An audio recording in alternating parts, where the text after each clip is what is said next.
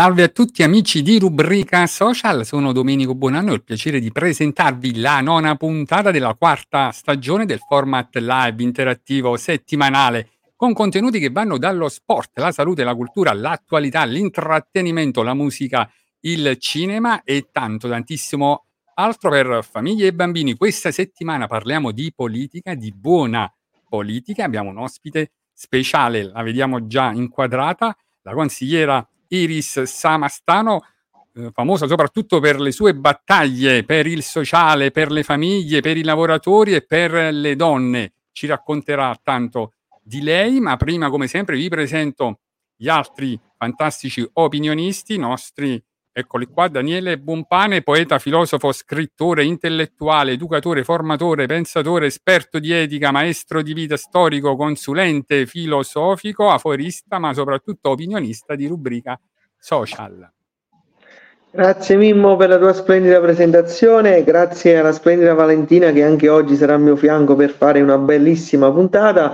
Do un caloroso benvenuto all'amica Iris Savastano, consigliere comunale, capogruppo di Forza Italia del partito di Forza Italia appunto del comune di Napoli e coordinatore cittadino di Forza Italia, ma soprattutto la forza delle donne che oggi ci mostrerà. Benvenuta.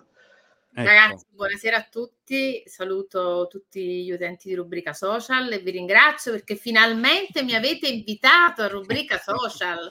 Eh, aspettavo da ne parlavamo, ne parlavamo, ma poi questo invito non arrivava. Eh, Poi è arrivato. Allora io presento anche, presento prima di proprio di iniziare l'altra fantastica opinionista, eccola qua, Valentina De Nigris, laureata in giurisprudenza, informatrice scientifica, attivista per il sociale, attivista per i diritti, molto attiva nel volontariato, appassionata di teatro e musica, assidua frequentatrice di eventi culturali e di ama spettacolo, anche lei soprattutto opinionista di rubrica social.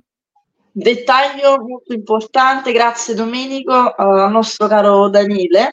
E che dire, Iris, grande consigliera, una grande donna, lo raccontano anche le attività che ha svolto fino ad ora durante il suo excursus e politico e eh, lavorativo soprattutto. Quindi che dire, una puntata tutta al femminile. Un bacio a tutti. Eccoci qua. Io ringrazio anche tutti gli ospiti che si sono alternati fino ad oggi e tutti quanti voi che ci seguite da casa, sempre più numerosi e calorosi, non solo in diretta, ma anche attraverso le puntate registrate e caricate sui nostri canali social. E poi ringrazio anche tutti coloro che ci aiutano proprio nella realizzazione di questo format, in particolare il nostro capo staff di redazione Alfonso D'Angelo, il nostro graphic designer Giuseppe Giuliano, il media partner il mago dentista. Vi invito anche ad interagire con noi, lo sapete il format è interattivo, quindi con messaggi, commenti, considerazioni, con proposte. E è arrivato il momento, eccola qua, di presentarvi di nuovo Iris Savastano e diciamo pure che Iris non solo ecco, è una politica che fa la buona politica, ma anche laureata in conservazione dei beni culturali, ha un dottorato di ricerca in scienze del turismo indirizzo manageriale presso la facoltà di economia no, dell'Università Federico II. Insomma, Iris, sei, sei tante cose, veramente siamo onorati di ospitarti e di averti oggi pomeriggio con noi. Ci sarà anche un momento poetico di Daniele che ti dedicherà una sua poesia tratta proprio da un suo libro di poesie e poi un momento artistico. Valentina ti dedicherà a sorpresa, no? non sappiamo se è una canzone, no? una citazione, un'interpretazione, sempre a sorpresa. L'unica cosa, fai attenzione alle famose domande al peperoncino di Daniele Buonpane, perché qui è famoso che ogni tanto, no Daniele, non so se oggi scapperà un po' di peperoncino per Iris. Guarda che Iris è una buon gustare, quindi non ha paura delle mie domande, quindi può stare serena. Eh, ma ho iniziato la dieta però, eh. Ah, eh, ma il peperoncino nella dieta non ha mai fatto male a nessuno, quindi non ti preoccupare. E allora diamo il via. Lasciamo subito la parola a Daniele Buonpane. Sì, grazie Mimmo. Eh, Iris, stesso tu l'hai detto, i grandi si fanno sempre attendere. È arrivato finalmente la puntata con Iris Savastano. Non poteva iniziare un 2024 migliore, il migliore degli ospiti possibili. Iris Savastano, consigliere comunale attualmente nel gruppo di opposizione Forza Italia. Iris, tu comunque al di là di questa parentesi attuale della politica, tu vieni già da una vecchia tradizione politica, eh, come dire, se già come dire un politico navigato, non è che ti sei inventato politica a differenza di molti politicanti. Quando è iniziato più o meno la tua attività di politica, ma soprattutto il tuo attivismo per i diritti e le battaglie, più o meno?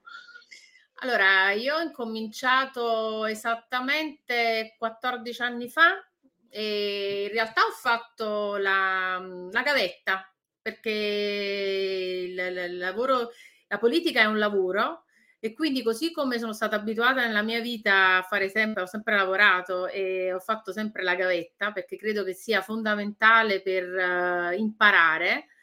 Eh, anche in politica ho fatto dieci anni di consiglio municipale, o sono stata prima consigliera al Vomero eh, all'opposizione e ho fatto questi cinque anni che veramente insomma sono stati importantissimi in un territorio come il Vomero e l'Arenella che è una delle municipalità eh, più grandi del- della, della città di Napoli, sono circa 120.000 abitanti. E poi successivamente invece sono stata candidata nella prima municipalità, quindi Chiaia Posillipo San Ferdinando, e lì eh, sono stata invece in maggioranza e oltre a essere consigliera municipale ho avuto anche dal presidente Francesco De Giovanni, allora Francesco De Giovanni, presidente, ehm, l'incarico di presidente della commissione cultura e turismo. Eh, e devo dire, insomma, è stata una bellissima esperienza. Cinque anni eh, in cui, eh, non essendoci l'assessore con la delega al turismo, ho avuto la possibilità di fare tantissime iniziative, tantissime attività proprio per lo sviluppo turistico di Chiaia Posillipo San Ferdinando, che ha sempre vissuto un po' ai margini del, del sviluppo turistico che si ha invece nella seconda municipalità, quindi centro storico, no? Ed è stato bello perché in realtà ho messo in pratica tutto quello che avevo sempre studiato. eh, avevamo fatto tanti paper no, sul- sull'importanza di fare sistema, dell'offerta integrativa turistica, eh, dei portatori di interesse, della, della filiera turistica e via dicendo. E poi arrivata lì mi sono trovata che avevo la possibilità di lavorare, avevo la possibilità di realizzare quello che avevo sempre studiato e quindi devo dire è stato davvero emozionante. Dopo questi cinque anni, dove devo dire ho avuto grandissime soddisfazioni, eh, ho scelto di eh, candidarmi al comune perché mh, la ritenevo, sinceramente mi sentivo pronta per questo tipo di esperienza. E grazie al consigliere Guangi, perché insomma diciamolo che il consigliere Guangi mi ha eh, sicuramente supportato moltissimo. Ehm, era da sempre il mio punto di riferimento politico in consiglio comunale, è una persona di cui ho grande stima e quindi insomma da lì eh, abbiamo incominciato questa eh, campagna elettorale già praticamente due anni prima che incominciassero poi le, le comunali e siamo arrivati poi, ecco, questa è bellissima, grandi, questa foto è stupenda. Grazie, questa è una foto che è stata praticamente fatta quando avevamo la certezza della vittoria e a Marianella, per la piazzetta di Marianella si, si sparavano i botti perché erano passati due consiglieri comunali, Salvatore Guangi e Iris Savastande, che erano stati supportati ovviamente da tutte e dieci le municipalità, ma Salvatore ovviamente è per lui è quella è la sua roccaforte anche io devo dire la verità ho avuto un buon risultato da quella municipalità. E devo dire questa è stata bellissima questa grande grande bellissima. Mi, mi riempie di gioia questa immagine devo dire la verità. Non capiva niente sembrava una festa non lo so sembrava che chissà che cosa È vero, è stata una grande emozionante, devo dire. sì. Che al di là risultato mie mi parlano eh, in quella foto, la felicità. Dopo tanta sinergia, esatto, c'è la compagine, perché poi il risultato è il frutto di tanto lavoro, insomma, se emerge proprio questo da traspare. Appunto, è stato molto emozionante. La campagna Certo. elettorale è molto difficile.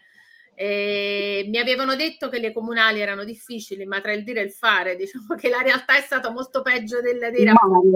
Sicuramente hai parlato del turismo, cosa mai, quanto mai importante, una città caotica e grande come eh, metropoli. Sappiamo Napoli nel suo insieme riscontri- eh, riscontriamo parecchie problematiche relative a quello che può essere il territorio, alla funzionalità di tutti quelli che possono essere i settori.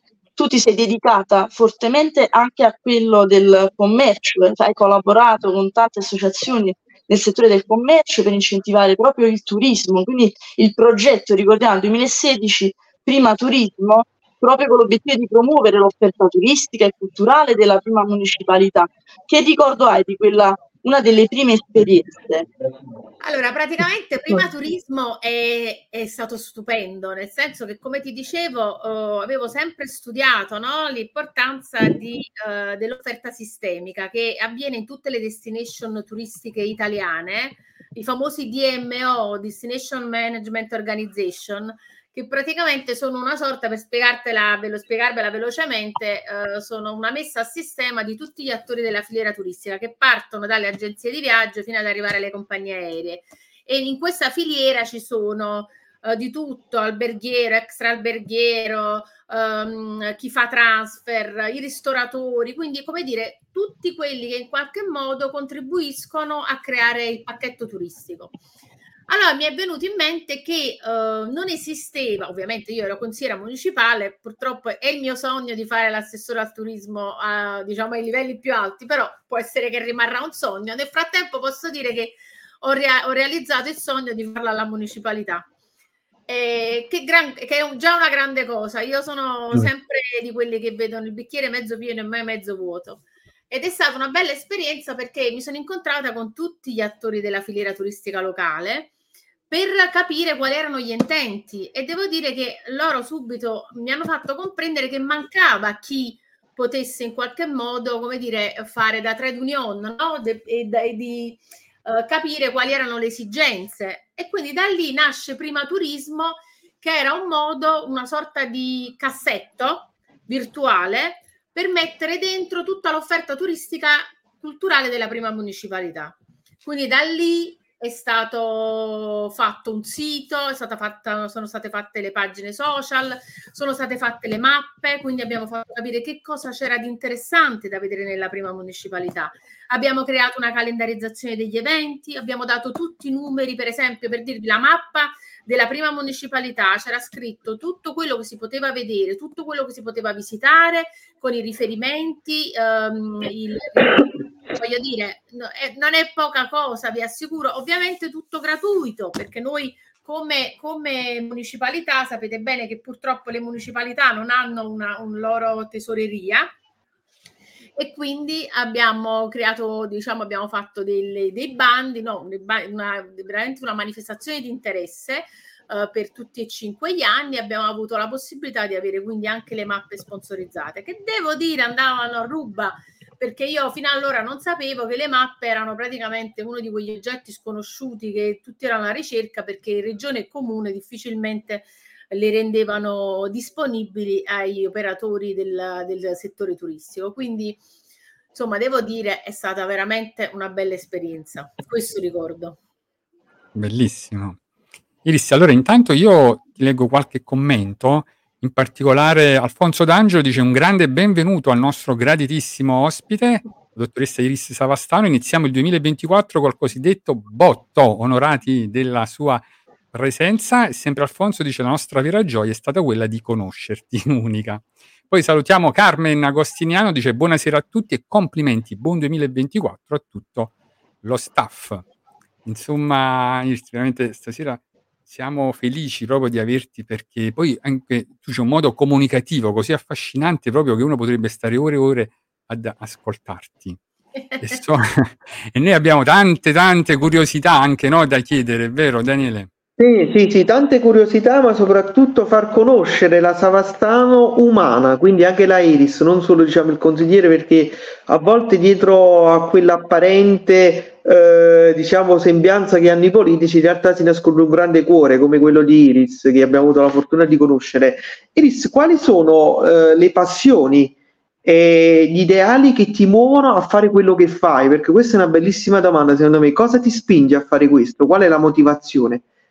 Guarda Daniele, eh, io ti dico la verità, fare politica, eh, quando mi dicono ma tu fai solo la politica, a me viene da ridere perché non si rendono conto che se uno questa parola, come dire, la, la analizza nel pieno, no, di quelli che sono praticamente i suoi significati, ehm, significa fare un lavoro immenso, perché per me proprio fare politica significa inter- interessarmi di quelle che sono le problematiche della città.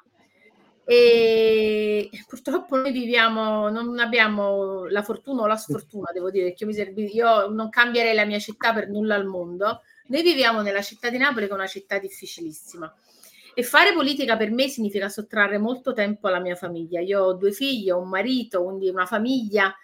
E spesso e volentieri, come dire, sai, come tutte le donne che lavorano, perché tutte le donne che lavorano hanno i sensi di colpa, ho pensato di sottrarre molto tempo alla mia famiglia perché così è. Devo dire, ora sono grandi, quando erano piccoli ehm, è stata un po' più difficile, però ho sempre avuto un grandissimo supporto da mio marito e da tutta la famiglia eh, che mi ha sempre incoraggiato a lavorare e ad andare avanti e questo è importantissimo perché io lo dico sempre, se non avessi avuto dalla parte ehm, la mia famiglia, quindi mio marito che mi ha sempre esortato a fare politica, credo che non ci sarei riuscita.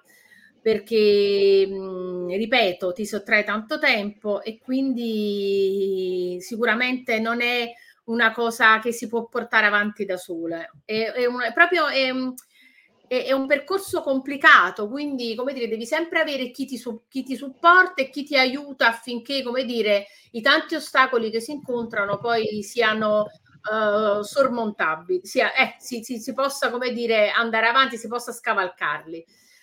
L'ideologia che mi ha portato è che io ho voglia di fare tanto perché vedo che c'è tanto da fare e che spesso e volentieri basterebbe anche un maggiore eh, interesse, un maggiore impegno da parte di, di- di tanti che hanno la possibilità di trovarsi nel posto giusto al momento giusto e di, come dire, supportare, parlare a nome dei cittadini, perché spesso mi è, mi è capitato tante volte, insomma, che ho portato avanti battaglie, dice tu sei uno dei perché mi, mi hai, ci hai ascoltato e quindi noi poi hai portato in aula, per esempio in consiglio comunale, problematiche che magari tante persone avevano sempre sentito, ma nessuno, come dire, si era poi fatto portavoce. Quindi secondo me il ruolo della- del politico è di farsi promotore, innanzitutto ascoltare i problemi dei cittadini e noi ne teniamo a iosa, come dire. Quindi, come dico, qua c'ho terreno fertile non saprei, non saprei quale- quali non sono problemi. Cioè, io ho problemi tutti i giorni, partono dalla mattina alle 6 che cominciano i WhatsApp praticamente di gente che comincia a dire la sua. Iris, potresti aprire uno sportello di ascolto. Cioè, Ma fine... Ma, io- ma il mio è uno sportello di ascolto con la particolarità che non sempre, magari, insomma, fossi in grado di risolvere tutti i problemi. Eh, Sì. Però, come dire, mi faccio eh, portavoce di un problema e perlomeno lo denuncio pubblicamente perché ho la fortuna di poterlo denunciare sui giornali, di, poterlo par- di poterne parlare in consiglio attraverso l'articolo 37, di fare delle, delle, delle note, diciamo, in, in consiglio, quindi delle interrogazioni. eh, insomma, ho degli strumenti che mi consentono di fare politica. Questa Infatti è la doppia responsabilità, quindi complimenti doppi. Ricordiamo Salvatore Guanci che ormai siete una squadra a tutto tondo, a tutto spiano, avete fatto molte battaglie insieme, tra i quali l'azzeramento delle partecipate. Avete chiesto con forza, poi documentandomi ho visto che due fattori che in questa città così grande, così caotica, sono, eh, risultano essere di fondamentale importanza rifiuti e acqua, che è un bene pubblico, assolutamente pubblico e dovrà rimanere tale, speriamo, per molto tempo ancora. Questa richiesta che voi avete fatto, queste interrogazioni che avete portato avanti, che riscontro ha avuto per noi cittadini, per voi anche, perché anche voi siete cittadini? Guarda, io ne ho fatte tantissime di interrogazioni e devo dire, ho avuto, il, tu hai, facendo l'interrogazione, quello è uno strumento molto utile perché entro 30 giorni l'amministrazione comunale ha l'obbligo di risponderti. Ovviamente ti risponde l'assessore che ha delega al ramo. E devo dire, insomma, eh, diverse sono state le interrogazioni fatte su ma più svariati temi. Vabbè, te ne posso dire uno che è diventato ormai il mio pallino e fino a quando non lo risolverò, eh, come dire, non avrò pace, che è la questione delle terme di Agnano. Eh, le terme di Agnano ho cominciato con un'interrogazione chiedendo due anni fa che cosa l'amministrazione volesse fare di queste terme di Agnano, ma al di là della- del fatto in sé per sé che, come dire, in qualsiasi paese civile avere un eh, sito di tale eh, interesse storico-artistico mh, eh, come dire, mh, meriterebbe grande attenzione da parte dell'amministrazione o comunque da parte di un eh, pool di, di privati, di, eh, di- di gente che ha- ca- capisce l- qual è l'importanza dell'investimento, perché poi ehm, io sono anche che laddove il pubblico non ci arriva è inutile far passare anni e anni e come dire portare poi quella struttura al degrado, meglio se interviene un privato, ovviamente con eh, tutte le cautele del, del caso, però che almeno come dire si riporta allo splendore eh, quel, quel luogo. Ma soprattutto la Perfetto. campagna nasce dal fatto che mh, in questa azienda ci sono 19 famiglie che praticamente da eh, due tre anni non riescono praticamente a lavorare, quindi non hanno, non gli viene riconosciuta la dignità eh, che meritano, perché eh, io dico sempre che tu quando a un uomo togli il lavoro togli la dignità. Allora, queste persone lemosinano praticamente un lavoro all'interno perché sono comunque strutturate all'interno delle terme di Agnano ed erano da sempre eh, dipendenti delle terme di Agnano, però ehm, allo stesso tempo eh, hanno eh, difficoltà a essere reinserite nel mondo del lavoro e sono persone giovani che ovviamente persone che piangono perché vengono da me e dicono io sono giovane e sono mortificato perché devo chiedere a mio figlio di pagarmi la spesa. Allora, ecco che eh, la mia rabbia, non ultima, è stata ultimamente, sono intervenuto in aula dopo che è passato Natale, ho detto avete fatto buon Natale, purtroppo le famiglie delle terme di Agnano no, perché sono mortificate, perché all'uomo se gli togli il lavoro gli togli la- proprio la dignità. E quindi questa è sicuramente una delle... delle, delle ma le Mm. interrogazioni sono tantissime. Abbiamo Iris, prima di, di andare avanti, ecco, um, ho visto che è arrivato un messaggio fantastico del vicepresidente del Consiglio Comunale di Napoli, Salvatore Guanci, che sta seguendo la diretta e dice un saluto a tutti voi e alla nostra capogruppo, nonché segretaria cittadina del nostro partito. Mamma mia, che meraviglia, no? Insomma, anche perché voi siete un team, siete una squadra fantastica. Abbiamo fatto vedere prima la foto. Grande quindi- foto. Stavo dicendo poi- le, bat- le battaglie, scusami, ci volevo, volevo solo Sì. dire uh, a Valentina, ehm, le interrogazioni t- sui tanti alloggi ERP eh, che non vengono manutenuti. Questa è una vergogna perché eh, al consigliere Guangi tutti i giorni e quindi poi come dire di riflesso a me perché eh, noi condividiamo tutti i problemi noi siamo soliti a fare dei briefing quasi quotidiani su quello che arriva a lui, quello che arriva a me, su qual è la strategia da adottare, su quali sono eh, le, le note da, da- da inviare.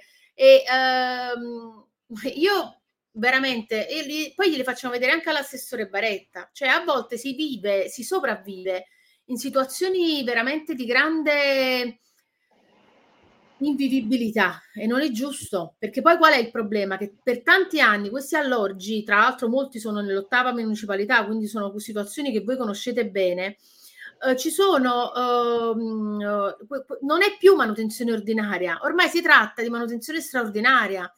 Quindi eh, parliamo di, di- di gente che durante l'inverno ha l'acqua che gli arriva in casa, di situazioni di umidità che sono, i- i- sono veramente eh, inaccettabili.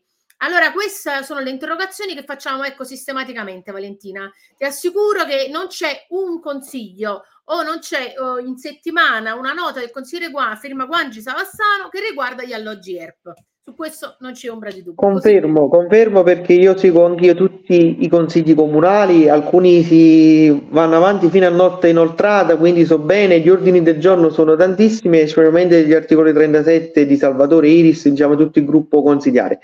Iris, il livello di quest'anno del consiglio comunale, a meno parlo d'esterno, mi è sembrato sem- sembra un livello abbastanza alto no, rispetto agli altri consiglieri, ci sono dei profili di altissimo livello, uno dei quali è anche, diciamo, amico, collega di tante battaglie, il dottor Maresca, che è stato anche nostro ospite, Catello Maresca, che salutiamo, un grandissimo magistrato, tutti conosciamo la storia. Su Maresca volevo capire un po' che rapporto c'è all'interno del Consiglio, in che senso, quali battaglie congiunte state portando avanti, perché è farso di capire che anche lui, diciamo, è un vostro eh, amico di battaglie molto importanti. Quali sono più o meno le battaglie che insieme portate per la giustizia e la legalità di Napoli? Allora, Coccatello, vabbè, è una persona che voglio dire non ha bisogno che, che Sì. io esprima, come dire, la stima che ho nei suoi confronti. Eh, ci sono migliaia di persone, ma forse eh, diciamo anche di più, di persone che hanno stima in lui perché ha dedicato tutta la sua vita alla, alla giustizia, alla mafia. Le sue battaglie contro la mafia sono quotidiane. Eh, voglio dire, ha eh, stesso lui, come dire, in prima persona eh, sacrificato la sua libertà eh, per ehm, andare avanti con le sue indagini. Quindi eh, grande stima e hai fatto bene, ecco, come, mh, come persona sicuramente Catello è di grandissimo spessore culturale ed è una persona dalla quale possiamo imparare moltissimo.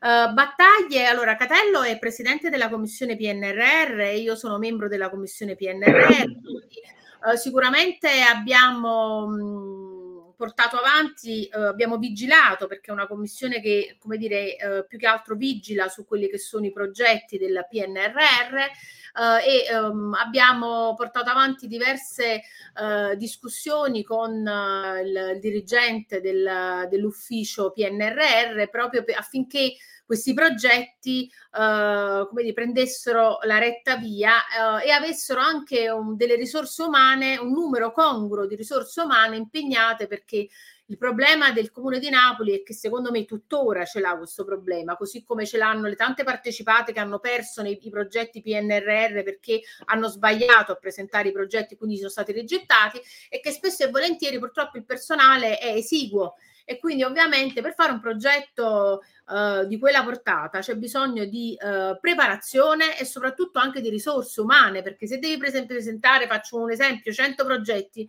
non puoi, non puoi ipotizzare che ci siano poche risorse nella realizzazione degli stessi.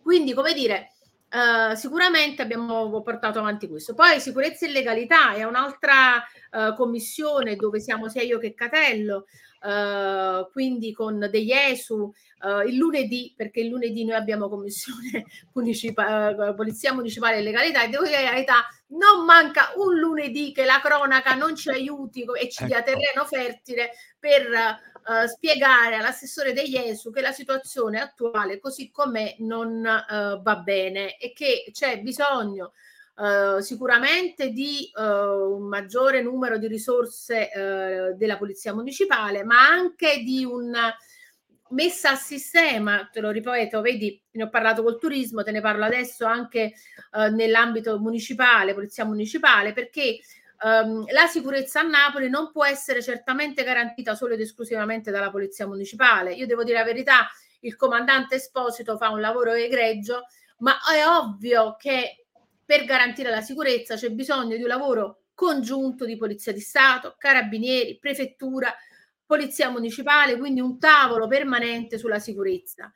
Eh, questo è ovvio perché stiamo parlando di una città talmente grande, purtroppo talmente anche ehm, come dire, teatro di tanti episodi di criminalità che ovviamente abbiamo bisogno di più videosorveglianza.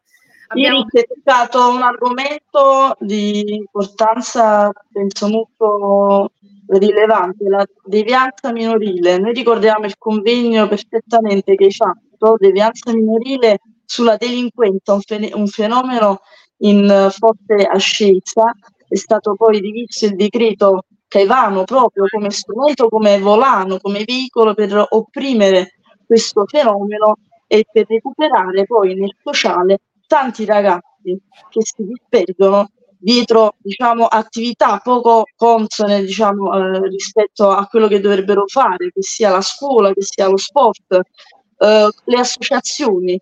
A me piace molto il fatto, ehm, essendomi documentata, ehm, mi piace molto il fatto che tu collabori con tante associazioni, ricordiamo il Veliero, l'Associazione Unica, il Comune di Napoli con il suo patrocinio ha dato eh, il suo insomma, benestare, il suo, il suo forte aiuto. Tu cosa ehm, suggerisci ai ragazzi che studiano Allora, e che a volte si perdono? Sì, il congresso ehm, l'ho fatto tra l'altro proprio se non mi sbaglio il giorno della, della Violenza sulle donne. la violenza sulle donne, sì. In realtà, infatti, ehm, dobbiamo affrontare la violenza di genere in generale, non, solo diciamo sulle donne, perché eh, è proprio un momento di grande eh, tormento, secondo me, che sia culturale.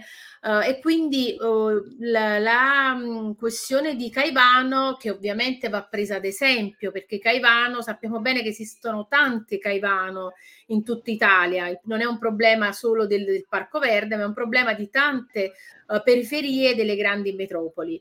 Ovvio è che ehm, fare un intervento così incisivo eh, su Caivano dà il senso della presenza dello Stato in eh, luoghi dove purtroppo eh, lo Stato non c'era evidentemente, perché se tutti sapevano e nulla si faceva, significa che lo Stato si è girato dall'altra parte.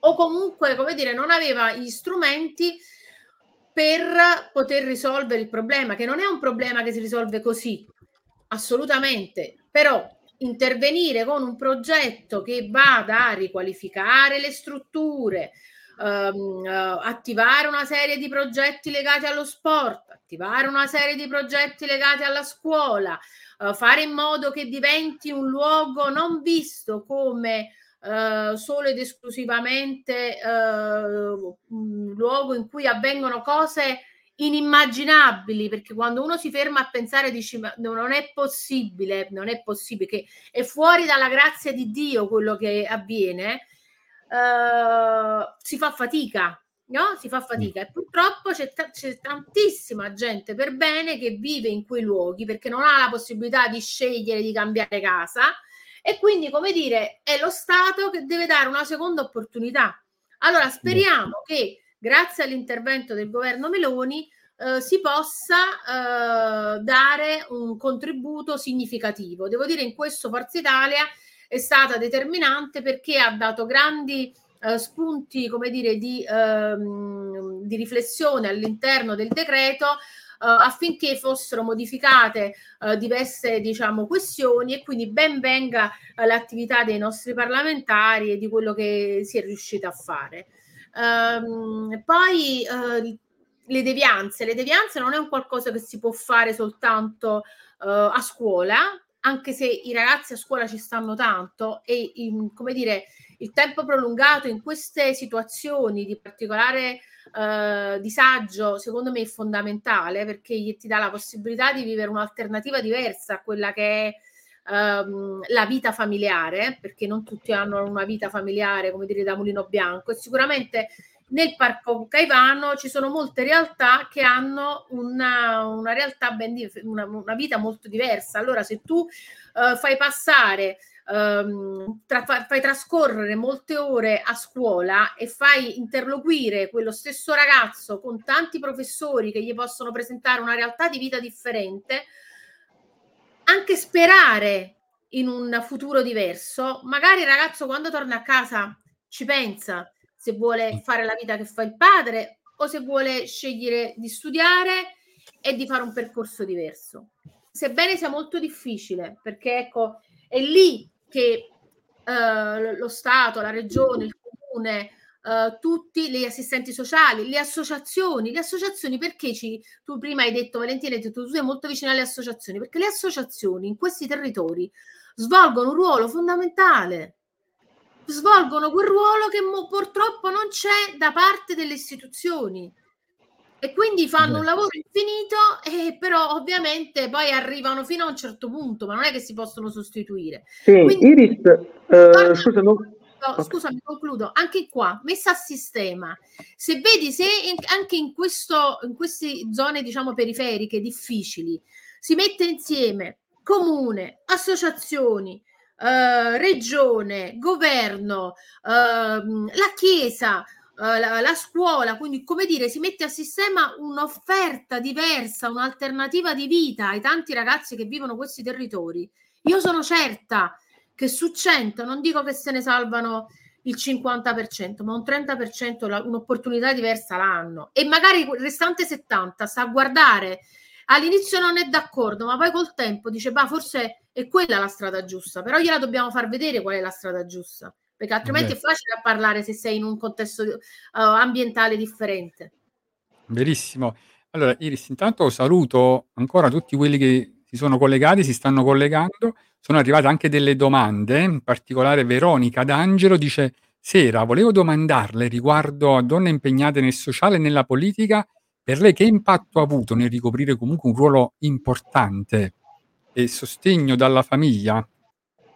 Eh, Come no, l'ho detto prima, se non avessi avuto il sostegno della mia famiglia, care mie, non avrei fatto nulla perché, perché le pari vedi? opportunità non esistono. Mm, ecco. perché quando avevo i figli piccoli non avevo la possibilità di portarli. Io ho fatto il dottorato di ricerca, è nato mio figlio e ho vinto il dottorato, ma se io avessi avuto la, la- la- la- possibilità di portare mio figlio all'università, as- all'asilo per esempio, e di andarlo a prendere alle 5, alle 6 quando io finivo, quelle sono le pari opportunità. Invece ho avuto la fortuna di avere mia mamma eh, o mia suocera accanto che avevano il bambino a casa e quindi avevo la serenità di poter stare al lavoro. Quindi la famiglia è tutto. Senza la famiglia dietro è difficile che riesci ad andare avanti lavorativamente, perché per me la donna purtroppo ha ancora tantissime difficoltà. Eh, tutt'oggi io sì, sono grandi, ma non crediate che sia semplice comunque mh, eh, gestire, gestire tutto. E quindi sicuramente sono più abituati, perché sono ragazzi che hanno sempre visto, mi hanno sempre visto lavorare, quindi come dire, sono abituati a chiamarmi e magari non arrivare a casa e trovarmi a casa. Questo sicuramente. Cioè, Salutiamo anche Carlo Rocco che saluta tutti, dice buonasera e poi c'è una domanda di Carlo Nunneri. Dice ottimo 2024 a tutti voi. Alla consigliera posso chiedere, ma Piazza Municipio a quella pista di aereo che parte dalla piazza al porto così deve rimanere uno scempio in pieno centro? non so Allora, cosa possiamo Vabbè, innanzitutto figuratevi, insomma, eh, sì, effettivamente devo dire è un po' squallida. Poi oltretutto ehm, sembra un ammasso di cemento. Io a volte ho la possibilità di affacciarmi da Palazzo San Giacomo ed è ancora più eh, triste perché si vedono questi stradoni enormi, questi marciapiedi infiniti e questi alberelli piccoli, piccoli, piccoli.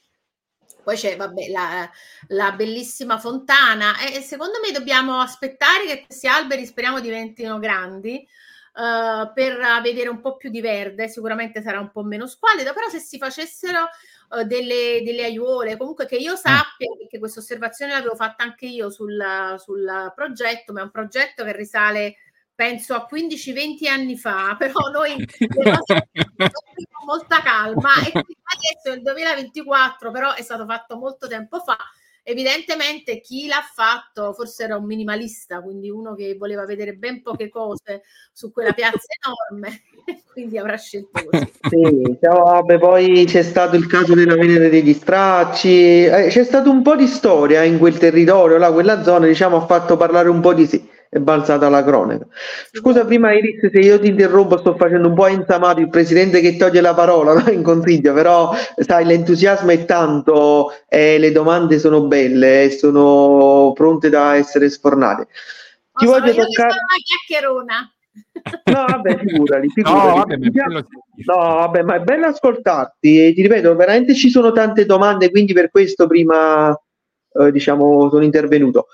Ehm, ti voglio toccare sulle tonalità emotive, su quello che a te sta caro, so che tuo è stato ed è e sarà per sempre un tuo punto di riferimento, un punto d'arrivo per te, per molti italiani, un idolo, Silvio Berlusconi, il presidente.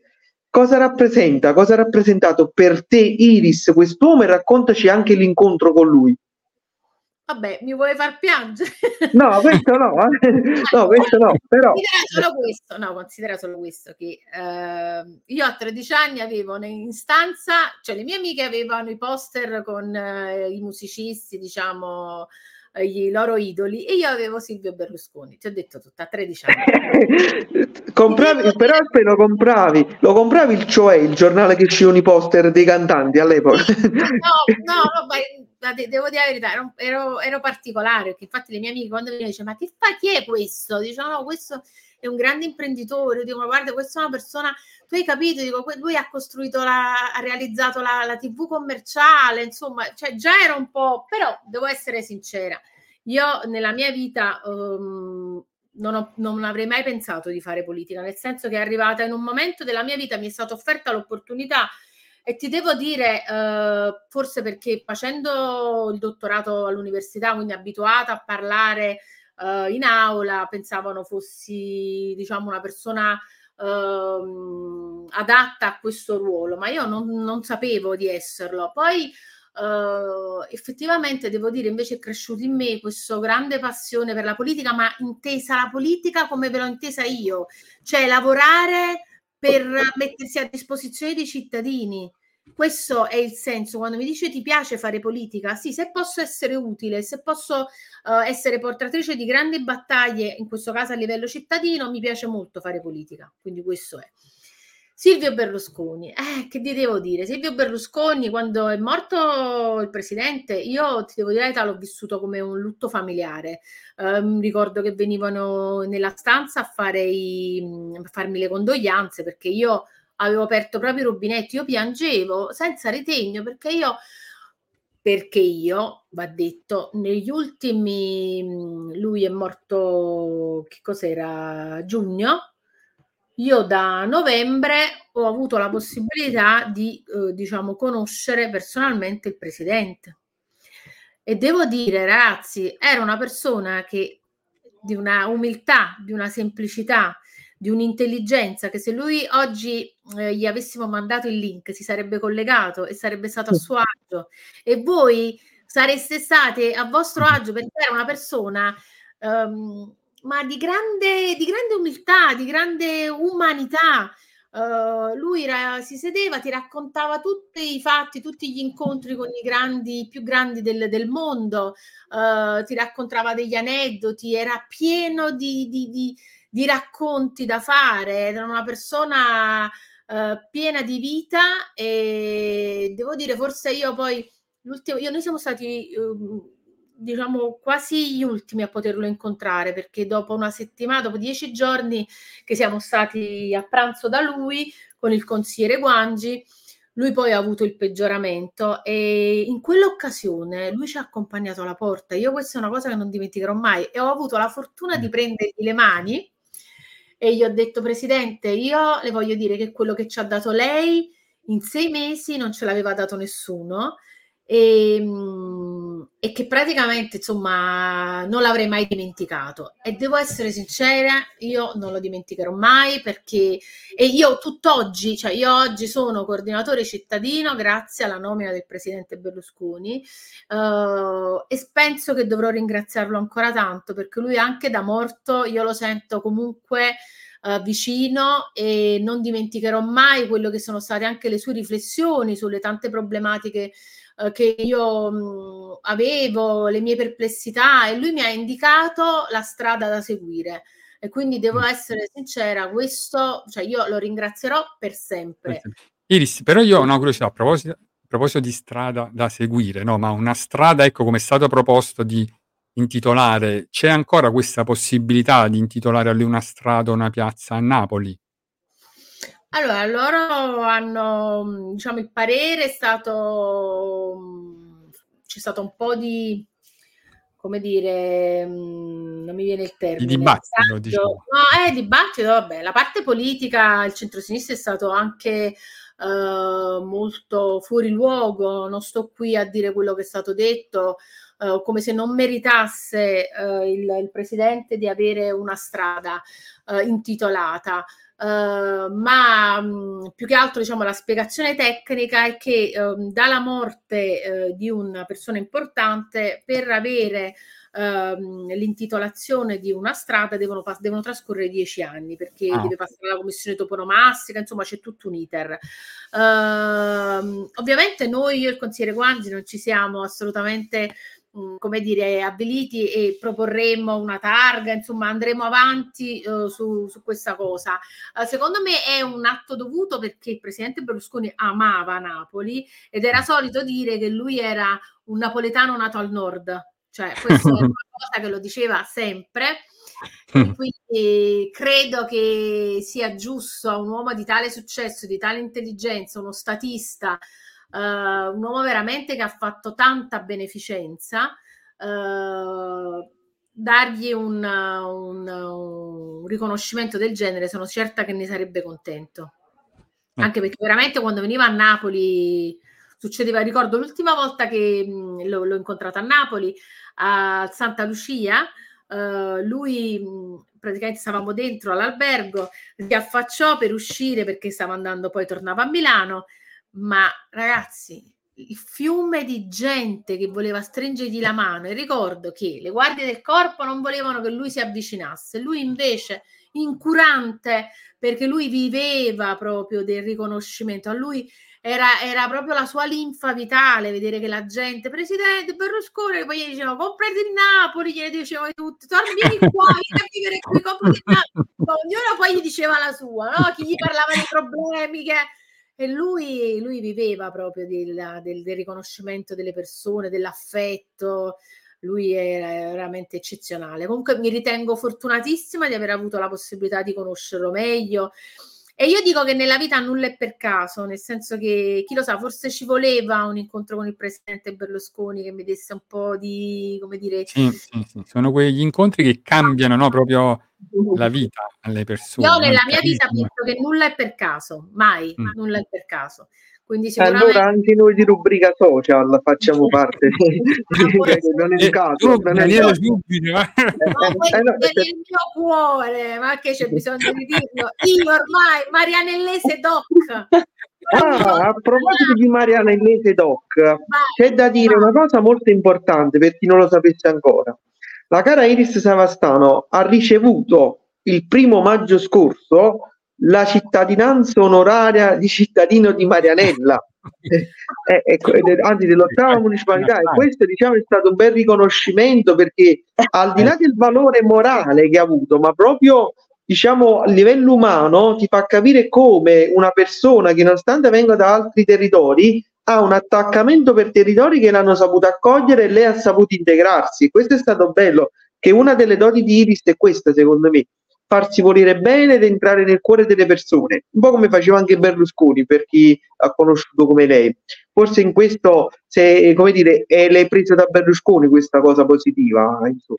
E questo ritengo- Paragonarmi a Berlusconi mi sembra un po' troppo, però No, ma, ma infatti, Berlu- allora, mo io, Berlusconi- vita- io sono una persona molto riconoscente, io sono una persona che chi eh, io no- non faccio perché voglio, io do, mi do e non mi aspetto niente dagli altri, questo sia chiaro.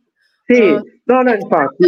mi darebbe fastidio pensare di fare e nello stesso tempo poi, come dire, eh, pensare di avere una risposta dalla, dalla mia, la mia attività. Allo Sì. stesso tempo, però, ti dico che eh, la gratitudine è una grande, una Sì. grande- un, gran, un gran fattore è importantissimo nella vita. Io sono Assolutamente. conoscente a tutto l'affetto che mi è stato dato eh, dai marianellesi. In campagna elettorale non dimentico quanto vi siate prodigati affinché, come dire, diventassi insieme a Salvatore, quindi eh, consigliera comunale, ma così come l'ho fatto con tutti quelli che mi hanno sostenuto. E anzi, io dico, Eh. tante- dico a volte anche, cioè, ci sono delle persone a me vicine che mi dicono: Ma tu perché poi ti dedichi tanto? Quello non ti ha neanche votato. E dico, "Eh, vabbè, peggio per lui. Alla fine, se ora si, de- se ora, eh, si rivolge a me, significa che evidentemente con chi, chi ha, chi ha votato non se l'è trovato. e quindi evidentemente si, si rivolge a me perché ha capito di aver sbagliato. O no? No, ma la cosa bella di Iris è che non è che eh, si occupa solo del territorio nativo e di tutto quello che riguarda ecco, Marianella e tutto quanto, che è comunque importante, ma si affaccia anche su altre realtà, tipo Campi Flegrei, mo è capitata l'intervista a Radio Napoli Centrale, dove lei si batteva per la questione dei Campi Flegrei, lo sciame sismico, come o come non possiamo risolvere questa problematica perché bisogna agire ovviamente in tempi utili. E quindi questo fa capire eh, come dire l'interessamento è totale e per la collettività nel suo insieme. Quindi non è solo un piccolo spazio ma lei si batte per, per quello che è l'insieme appunto della, della città quello che ti ho detto prima, questo è il mio eh, concetto della politica. Se Sì. io ho la possibilità, attraverso la mia persona, di poter dar voce alle problematiche della città, è ovvio che devo portare all'attenzione una questione come i campi flegrei. Certo. Ricordo che in aula la questione dei campi flegrei e la necessità di un piano di evacuazione l'abbiamo portata io e Salvatore Guangi perché Vero. nessuno ne parlava quando ancora, ancora non si era, come dire, alzata le- la- la- un po' la pericolosità e via dicendo, quindi non era ancora il momento Sì. più eh, terribile. E io e Salvatore Guangi chiedemmo che il, il sindaco venisse a relazionarci su che cosa si stava facendo. Ora, diciamo, ancora eh, fortunatamente, come dire, c'è stato l'intervento del governo, sono stati messi bei soldini anche rispetto a tutta una questione riguardante l'organizzazione, le vie di fuga, il pia- nuovo piano di evacuazione e via dicendo. E adesso, eh, come dire, sono sicuramente più eh, preparati, però io quello che ho spiegato anche in consiglio comunale, ho detto voi potete essere preparati quanto volete, ma se non lo comunicate ai cittadini, è ovvio Eh, che i sì. cittadini rimangono nella loro ignoranza, inteso come non conoscenza delle Esatto. cose. Allora, ho proposto una cosa molto su dice, "Eh, ma quello c'è sul sito. Ho detto, caro assessore, mi riferivo a Cosenza, caro assessore, ma le donne che vanno a fare la spesa non si collegano su internet o sul, magari vanno su Facebook, vanno su TikTok, o ancora, ancora meglio, ho detto se si facesse un semplice volantinaggio e lo si, mettesse, lo si mettesse negli ospedali, nelle farmacie, nei supermercati, sarebbe un'opportunità per far conoscere ai cittadini quello che devono fare nel quartiere e qual è la loro zona di riferimento in caso di, facendo le corna, diciamo, eh, scoppio, ma non lo voglio proprio dire, diciamo. assolutamente bandiamo questa parola No, per dire che anche lì il processo, se voi ve lo state mettendo in atto, ben venga, ma lo dovete anche comunicare, promuovere e comunicare. E quindi è tutto molto complicato. Iris, intanto, intanto saluto ancora tutti coloro che ci stanno guardando. Eh, Carlo Nuneri, quindi riferimento alla domanda di prima, dice quindi è un sì, rimarrà così la piazza municipio, ma la fontana gradoni è scomparsa praticamente, chiede. Allora, sì, certo che rimarrà così. Adesso è finita, quindi sicuramente rimarrà così. Poi Iris, Sì. salutiamo il dottor Marco Esposito, che è il fratello di un altro fantastico consigliere della ottava municipalità, lo ricordiamo, Sasà Ah, Esposito. Come no? E- No, consigliere Alfon- municipale che insieme, come dire, a Polverino sono eh, port- portatori di, di tutte le istanze dei cittadini dell'ottava Esatto. municipalità. C'è anche, quindi insomma sono, sono tanti i consiglieri che si de- Io ho grande rispetto di tutti i consiglieri municipali perché dico sempre che i consiglieri municipali, essendo io stata consigliere municipale, so che cosa significa. eh, lavorano tantissimo perché sono i primi, eh, le prime, i primi soggetti che incontrano il, il- il vicino di casa insoddisfatto che si lamenta e Esatto, cercano esatto. con tutti i modi di portare avanti diciamo, le istanze dei, delle- delle varie- Mm. dei vari cittadini.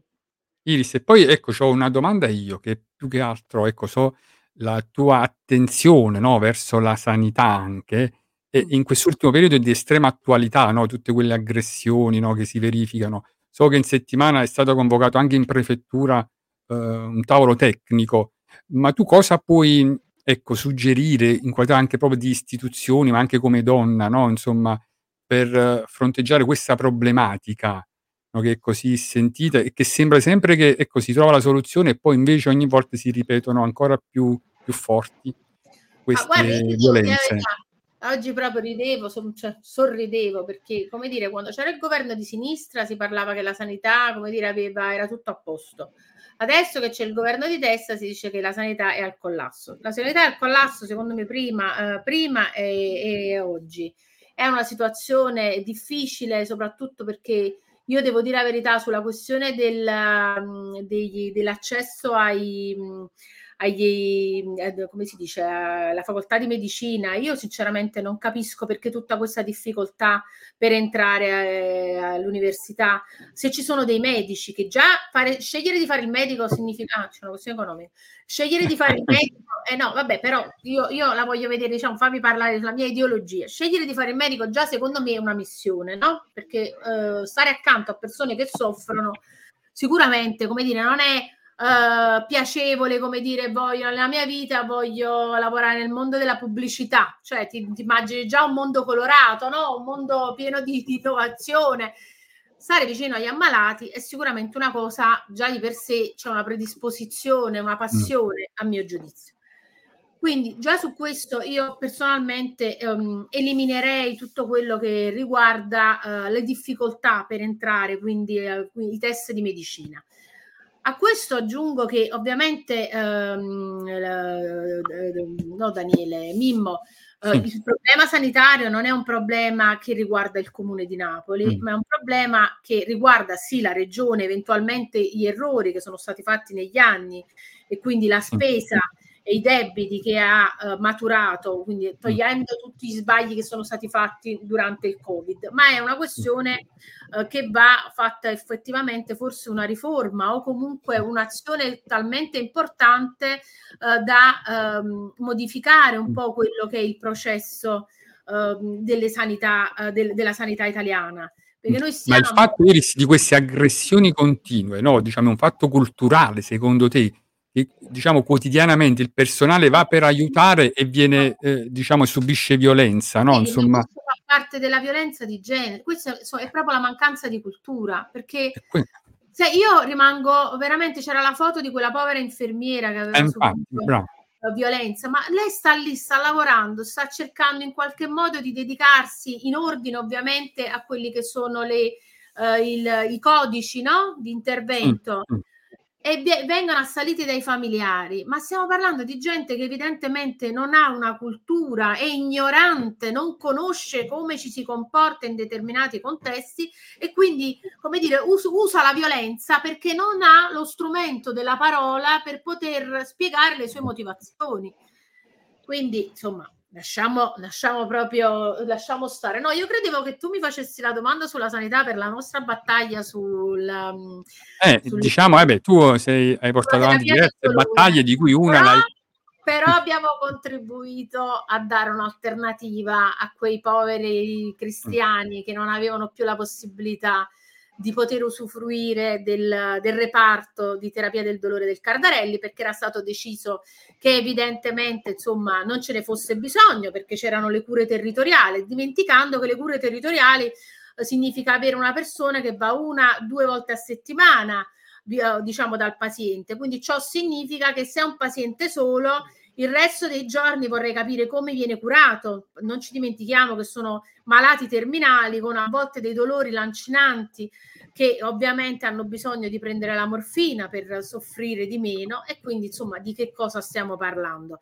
Avere reparti di terapia del dolore in città è proprio l'ABC. Ringraziando Dio è stato aperto eh, e questo devo, insomma, devo dare eh, atto che ehm, il direttore generale Verdoliva evidentemente ha ascoltato che noi, eh, non so se Domenico Mimmo ti ricordi che abbiamo fatto una, una, una C'è musica. stato proprio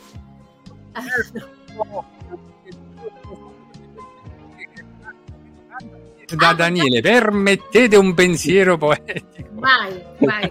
Allora, devi Sì, sapere sì, che sì. Daniele aspetta tutta la settimana questo momento proprio solenne, è vero Daniele? Sì, sì, prima del momento poetico c'è un breaking pubblicitario eh, perché eh, da poco è uscita la mia nuova opera, una bellissima Ah. opera già dalla copertina, La leggenda di Pierino Delise, educatore maestro di vita. E Pierino Delise è una persona storica, impegnato nel sociale per anni, è stato anche in politica, elettore di Iris, quindi vi lascio immaginare lo spessore di quest'uomo e a breve ci sarà eh, la prima presentazione di un tour di presentazioni che faremo con Pierino proprio a Piscinola, nella terra appunto dove Pierino è stato il massimo rappresentante dello sport.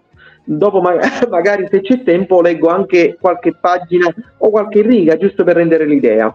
Ora torniamo al momento poetico. La poesia di oggi è tratta dall'opera Aneliti poetici della casa LFA Publisher. Iris anche ha presenziato durante una presentazione, ha avuto modo di leggere l'opera e quindi anche lei diciamo è una lettrice mia e questo mi inorgoglisce, poi magari dopo ci darà un giudizio. La poesia scelta oggi è una poesia a tema con l'ospite naturalmente e, e richiama il grado di attenzione del voto che in Italia sta svanendo. Oggi è molto facile dire che vado a far votare, tanto non cambia niente, sono tutti uguali. Io attraverso una poesia vi dico l'importanza e la poesia si chiama Perché votare? Ce lo siamo sempre chiesti. Daniele, scusa, a che pagina così vediamo? Pagina di- 29, per chi avesse il libro, pagina 29, Aneliti Poetici, LFA Publisher.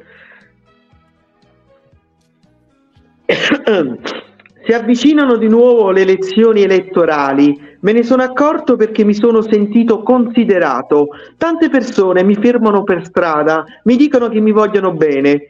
Peccato che nei giorni passati per loro ero un perfetto sconosciuto.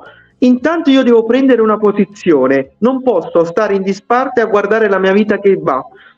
Quasi quasi non vado proprio a votare, tanto non- sono tutti uguali e non cambia nulla. Che bello scaricare la propria coscienza, non sentirsi un complice di questi disastri. Però se penso che mio nonno è morto per il voto, sono proprio un ingrato senza cuore. Se non vado a votare, sceglieranno loro per me. Dovrei cedere il mio futuro nelle mani di altri. Chi folle permetterebbe al prossimo di decidere per lui? Intanto molti giovani si sentono già stanchi. Per loro il voto è un inutile inganno dettato al popolo. Votare è un diritto e un dovere. Quante volte ancora dovrò sentirmelo dire? Diritto concesso ad ognuno in ugual misura, dovere della morale che lo impone categoricamente. Però dietro questi termini si oscura la vera causa. Io posso votare perché sono parte della storia. Mi sento deciso e convinto di me. Andrò a votare alle prossime elezioni. Prenderò quella matita e la stringerò forte, con la stessa forza che mi lega alla vita. Metterò una X su quel foglio di carta. Imprimerò i miei sentimenti in quel voto. Me ne ritornerò a casa mia ad aspettare. Con il cuore trepidante attendo una risposta positiva. Ma la domanda che ricorre tuttora per molti, che non trova risposta, è sempre quella: perché votare? Vado a votare perché io sono quel voto, è il mio contributo alla mia patria. Io sono solo un voto che messo tra tanti voti hanno creato una democrazia popolare che ha permesso di essere ciò che siamo oggi. Questo è. Bravo, è proprio una poesia a tema. com- Sì, non siamo in campagna elettorale, però spero che si sia preso il senso. Io ti devo dire la verità, è bello perché mh, troppo la gente spesso, me spesso mi ha sempre detto ma perché poi tu ti sei messa in politica? Come dire, non- perché chi te l'ha fatto fare? Spesso hanno detto chi te l'ha fatto fare? Ecco, Vedi, eh, io il giorno dopo che sono stata eletta consigliere comunale, io ho detto a mio marito, ho detto adesso ho quasi 3.000 pensieri, perché per me ogni persona che si è messa in fila, e stiamo parlando quasi di 3.000 vo- preferenze che ho avuto, quindi hanno dovuto proprio scrivere il mio nome, sono per me un pensiero e un senso di responsabilità nei confronti di quella persona e delle problematiche che hanno. E questo secondo me è il senso della politica ed è questo il senso che dovrebbero avere tutte le persone che fanno politica, quindi non per come dire un'affermazione eh, in termini personali, ma eh, come dire come persona che può, eh, perché ha gli strumenti, eh, fare battaglie per i tanti che ti hanno votato e che hanno in quel giorno, per me è stato veramente un grande peso il pensiero che 3.000 persone mi hanno votato e lo è tutt'oggi. Motivo per cui poi, come dire, ci si impegna tanto. Questo dimostra ancora di più, ecco, la bella persona che sei, no? Perché avverti il peso, no? Di, di coloro eh, che hanno visto in te la, la loro rappresentante. Non è da tutti, no? Perché poi la maggior parte, poi arrivato al proprio obiettivo, si dimenticano di tutto e tutti. Invece tu continui a essere sempre presente, questa è la cosa bella. Io voglio fare i complimenti a Daniele. Daniele è un ragazzo bravissimo, un grande poeta, eh, un filosofo, ne, ne hai dette tutte quando l'hai presentato. Eh, ve- vedi, vedi, vedi quanti titoli che abbiamo dato eh, mi- eh, Daniele è un ragazzo di una, di una grande sensibilità e io ricordo che quando l'ho conosciuto, stiamo parlando quasi ormai, Daniele, stiamo parlando quasi di quattro anni fa, Daniele mi ha detto Iris, tu ehm, ci devi aiutare a portare la cultura nell'ottava municipalità, perché quello che manca qui è la cultura. E questa è una cosa, Daniele, che io non ho dimenticato. Eri- eravamo nella stanza di, di Guangi, eh, tu eri davanti a me, eri accompagnato da una bella signorina e mh, quindi io non me lo sono dimenticato. Mi hai fatto commuovere che poi Sì, ovviamente è commossa Iris, veramente, mi ricordo ancora. Però io poi, diciamo, come dissi io, quel ponte di congiunzione tra Posillipo Piscinola si è creato, se ci rifletti, perché poi quando c'è stata la presentazione del libro che tu sei venuta, lì si è palesato proprio il senso di quello del progetto nostro, cioè nella nostra semplicità cercare di portare in questi territori dormienti, io li chiamo, non spenti, ma dormienti, un po' di cultura.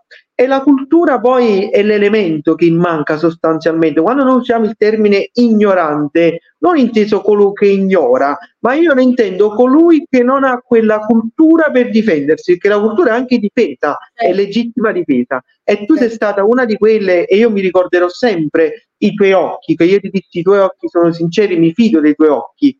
E non a caso, io dico la verità, ho fatto tante dediche a tante persone, tante donne, ma forse Iris ha avuto la dedica più bella che abbia mai scritto e me la ricordo a memoria, veramente.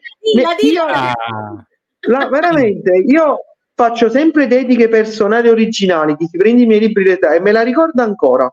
A, a Iris Savastano, colei che ha la bellezza del mare di Posillipo negli occhi, il sole di Napoli che le brilla tra i denti e la forza del Vesuvio che le batte nel cuore.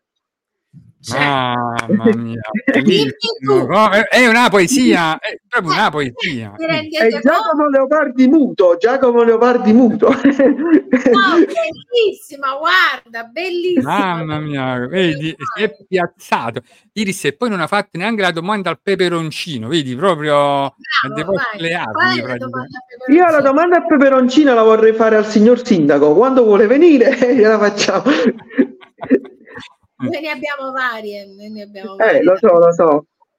Ma varie. Iris, mo ti dico di più, è arrivato invece il momento artistico di Valentina, Sì. eccola qua che già onorata di tutta questa bellezza che mi, mi circonda e diciamo che per me non è la prima volta che vedo, mh, se adesso virtualmente solo, una figura istituzionale, ma una figura istituzionale così, così umana è raro, quindi sono onorata e spero di essere all'altezza, diciamo, di questa serata, di questa puntata che veramente carica di emozioni. Se voi conoscete, io un po' meno, e però si evince da questo trio che c'è stata tanta collaborazione e tanta gioia di- e quindi sono, sono grata di stasera. La canzone è Mannoia ma no che mi annoia, è Fiorella. Ehm, quelle che- eh, quello che le donne non dicono. Bellissimo.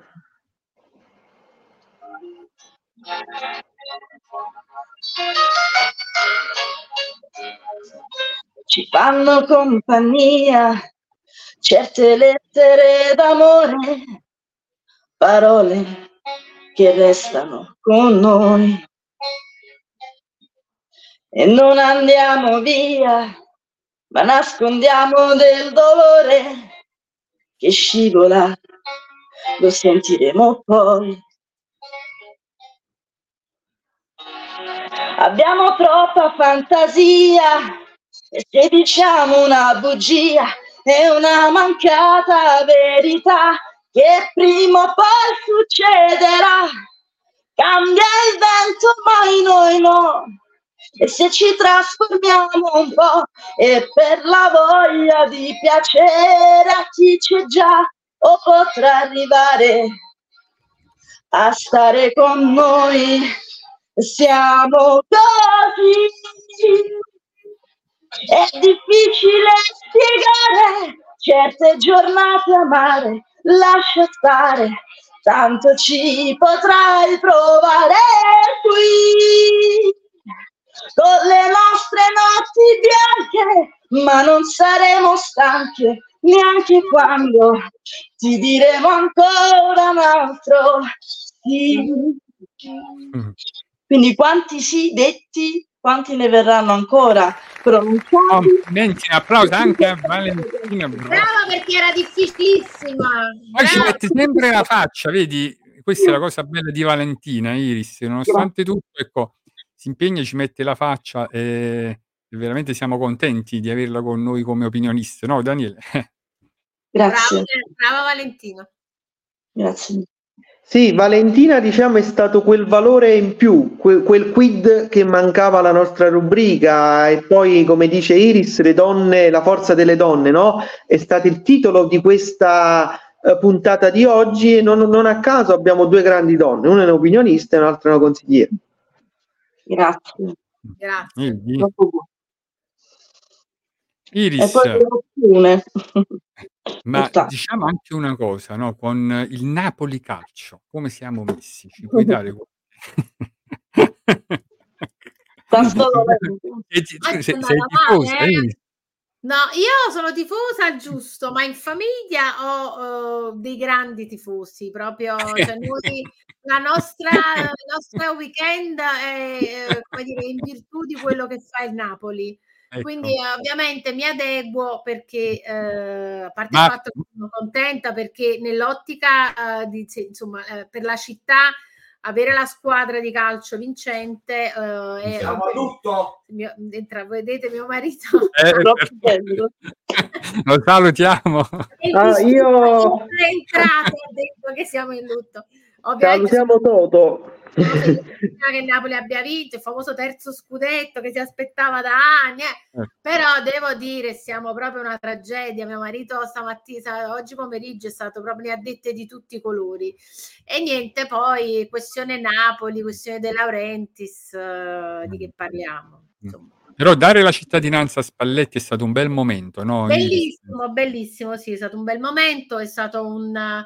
Vedi, anche mm, eh, l'allenatore Spalletti mi è piaciuto tanto perché era una persona di grande umiltà, lui era un, un grande lavoratore. Io ti devo essere sincera, quando io a volte, se mi devo definire, io mi sento un po' una- un'operaia della politica, perché io... Oh.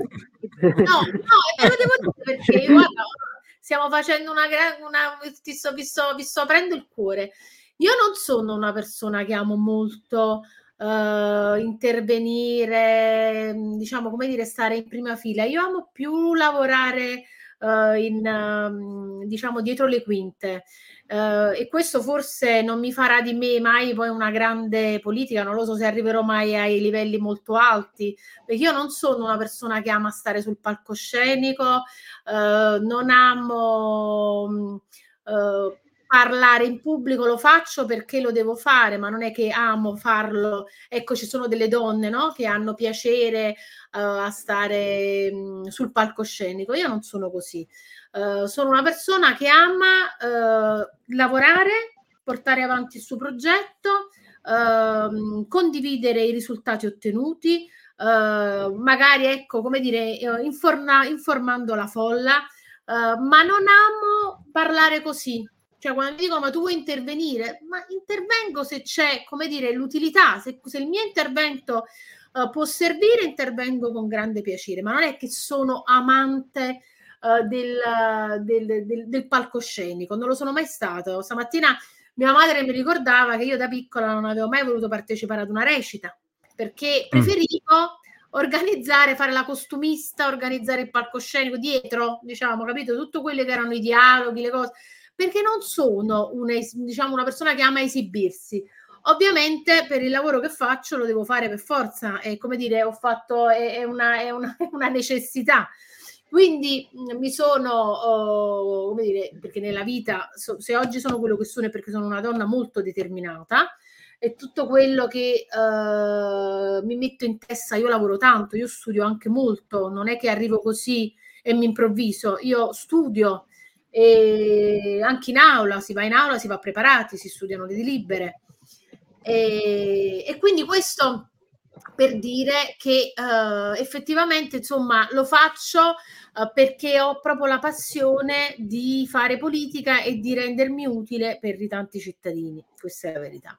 No, ma io mi permetto di dire che quando c'è distri- eh, diciamo, vo- il momento di alzare la voce, Iris lo fa, quando c'è il momento di darsi ri- da fare, imboccarsi le maniche, Iris lo fa. Quindi più che lei che svolge un lavoro quasi di regia dietro le quinte, in realtà lei è sia attrice protagonista che allo stesso tempo, eh, come dire, coprotagonista. Quindi Iris veramente riesce a ricoprire molteplici ruoli all'interno di quello che è la consigliatura, ma anche, come vedete, in questa giornata di eh, eh, esposizioni quasi amicali no, tra di noi per questa rubrica. Quindi Iris riesce ad amalgamarsi al tessuto storico-sociale nel quale è immersa senza alcun problema, anche perché forse c'è un Quando uno Cosa? ha sempre lavorato nella vita, io ho sempre lavorato nella mia vita, ho sempre fatto la gavetta, sempre, sempre, anche non solo eh, politicamente, anche lavorativamente. Ho, ho fatto tante fotocopie, come dire, no? Quando dicevano ti metti a fare le foto, ho fatto tante fotocopie, ma tantissime fotocopie. Ho ingoiato tanti, tanti rospi, ho, ho avuto a volte anche a che fare con gente che non aveva il rispetto eh, che io ho nei confronti dei miei collaboratori, perché per me il rispetto è la prima cosa, e l'educazione è la prima cosa. Motivo per cui credo di essere, come dire, perché io voglio molto bene i miei collaboratori e spero che anche loro me ne vogliano, perché se si lavora in un contesto lavorativo eh, favorevole, secondo me si è tutti molto più performanti. Eh, e quindi se uno è abituato a fare tutto perché nella sua vita ha fatto la gavetta, in questo caso anche la gavetta politica, uno deve mh, sa fare tante cose, capito? Chi viene calato dall'alto pensa che quella sia la realtà e che tutto il resto, come dire, è venuto così. Invece non è venuto così, ma è venuto perché ci si è fatti un, un cuore tanto. È vero, è vero. Questo. Iris, allora ti leggo intanto qualche commento. Il dottore Marco Esposito dice: Dove la scienza non arriva, arriva la fede, e nei nostri pronto soccorso la gente non capisce che noi medici stiamo lì per aiutare le, le persone. Poi, eh, sempre Carlo Nuneri dice: Ecco, diciamo che oltre alla cultura, ecco, si riferisce alle periferie, eh, c'è bisogno anche di qualche pullman, un po' di polizia, un secchio di asfalto per coprire qualche buca, e questo non guasterebbe. In periferia abbiamo più laureati che pullman a momenti, e vabbè, è anche giusto. E poi c'è un bel saluto di Francesco Gocco, che pure lo aspettiamo, nostro ospite, e dice la grande consigliera Savastano. Un abbraccio a tutti. E salutiamo anche Sebastiano Calabria che saluta tutti. Insomma, Iris, veramente il pubblico delle grandi occasioni. Io però, ecco, una cosa la voglio dire, tu sei, diciamo, a parte con la tua abilità proprio nel comunicare, no? Ho detto all'inizio, uno potrebbe ascoltarti veramente per ore senza stancarsi, no? Perché è proprio piacevole la tua voce e ascoltare come articoli proprio tutti gli argomenti. Ma la cosa straordinaria di te è che sei riuscito proprio a sfatare dei falsi miti. Innanzitutto, no, il distacco che uno pensa tra Posillipo e la periferia, invece tu sei una di noi, cioè vieni, stai vicino alla gente, no? Insomma, eh, la tua umiltà, la tua semplicità ti rende proprio fantastica. E poi anche il distacco dalla politica, cioè con te non sembra di interagire con un politico, cioè sembra veramente di interagire con una persona giusta che si trova nel posto giusto, no? Insomma, che ti può aiutare e si fa portavoce, perché tu veramente ti fai portavoce, a volte noi seguiamo, ecco, è vero, Daniel, dibattiti, eh, come dire, la tua grinta che metti quando ti interfacci col sindaco, con le istituzioni, e, ci riempie di orgoglio, no? soprattutto per il fatto di poter interagire con te dal vivo, da vicino. E per noi è, è un onore veramente grosso, Iris. E ti ringrazio per la partecipazione questa sera a rubrica social. Io ringrazio voi, però voglio dirvi che io non lo so voi chi politici avete incontrato, perché Salvatore Guangi sicuramente è una persona semplicissima, super comunicativa, molto... Quindi per me questa è la normalità. sono gli altri che evidentemente sono anormali, perché noi svolgiamo un lavoro come un altro, insomma, ma, um, quindi Sì. lontani perché? Lontani perché evidentemente forse chi, chi- chi- a chi vi fate riferimento non so e non è, però insomma eh, io credo di Diciamo, essere... però si percepisce un po' no, di, di stacco no, insomma, dalla politica in credo di- generale, ecco, un po', si era perso un po' la fiducia, no, Valentina, insomma, nel... Bene, Purtroppo sì, vabbè, io parlo da, da profana ex, eh, come dire, attivista, eh, in realtà lo sono attualmente, Eh, attivista proprio in senso pieno di un'altra, di un'altra schiera, eh, si può dire tranquillamente, sono onesta come Iris eh, e a me piace l'on- l'onestà intellettuale. Eh, io sono per le persone, però non sono per il colore politico come lo è anche lei, da quello che si è vinto stasera. Quindi perché no, un incontro con Iris a me farebbe molto piacere perché è una donna molto valida e di presenza soprattutto. Quindi perché no? Ci incontriamo, vengo io da voi a Stampiglia, a Piscino, a Miano, e tra l'altro io ho lavorato alla pizzeria sabato, ci troviamo, io vado là a fare i test all'udito, incontriamo alla birreria, vi aspetto per un caffè, siete i miei ospiti. Ecco, vedi Daniele. tutti Sì, quanti sì, sanno. E a consigliere Guangi ci trovate a Via Verdi 35, stiamo lì tutti i giorni. Qualsiasi problema al primo piano siamo io e Salvatore, là ci trovate. Grazie. Perché un, consi- un consiglio arriva sempre dal consigliere, anche per questo forse si chiama consigliere, no? Altrimenti avrebbe avuto un altro nome, no? Consigliere. Iris, siamo arrivati, come dire, ai titoli di coda che poi avere te per me potrebbe durare veramente ore e ore e ore perché non mi stanco di parlare con te, lo sai, pure quando ci vediamo da vicino veramente mi fa piacere, eh, sei molto cara, eh, lo sai che io dico sempre che le persone, come detto tu, non solo vengono nella nostra vita, che hanno un senso, ma forse eh, fanno parte di un progetto più grande di noi, no? È come io lo vedo sempre come un puzzle, no? Tutti i pezzi del puzzle vanno messi insieme e se dei pezzi non combaciano il puzzle non va bene. E devo dire la verità, tu sei uno di quei pezzi del mio puzzle della vita, c'entra proprio bene quindi mi fa piacere eh, che tu fai parte della mia vita in un certo qual modo, anche se in maniera larga, no? nel senso che giustamente ognuno ha i propri vissuti, le proprie cose, però i nostri percorsi si sono intrecciati e questo mi fa piacere perché comunque siamo 8 miliardi di persone e se conosco te c'è un motivo, come tu Mhm. conosci me, Mimmo, Valentina, eccetera. Diciamo tutto ha un senso e si riconduce a qualcosa di più grande di noi, il mistero della fede, no? Diciamo così. Quindi veramente è stata una grande gioia quando vuoi ritornare qui non è casa tua, è di più, qui è- sei tu a, come dire, a farci entrare nel tuo mondo, a raccontarti a rubrica social, quindi non c'è problema, come lo diciamo a tutti, rubrica social è la rubrica di tutti quelli che vogliono dare voce a qualcosa di importante. Tu oggi ci hai portato dei contenuti molto alti, quindi ti ringrazio ancora, poi lascio la parola ai miei colleghi. Io però ti dico che io vendo con quando mi invitate, un po' come quando, quando le persone ti incontri e dici ma tu puoi venire a casa mia quando vuoi, ma se non mi inviti... Brava! Noi, eh. noi ti diamo le se chiavi mi volete tue. mi dovete invitare, ma non perché io sia come dire una Noi ti diamo il ma perché non illimitato, mi cioè presento come- a casa delle persone se non sono invitata, no? Ti diamo la chiave di rubrica social, capisci? La chiave di accesso. ti, diamo, come dire, no, la parte onoraria.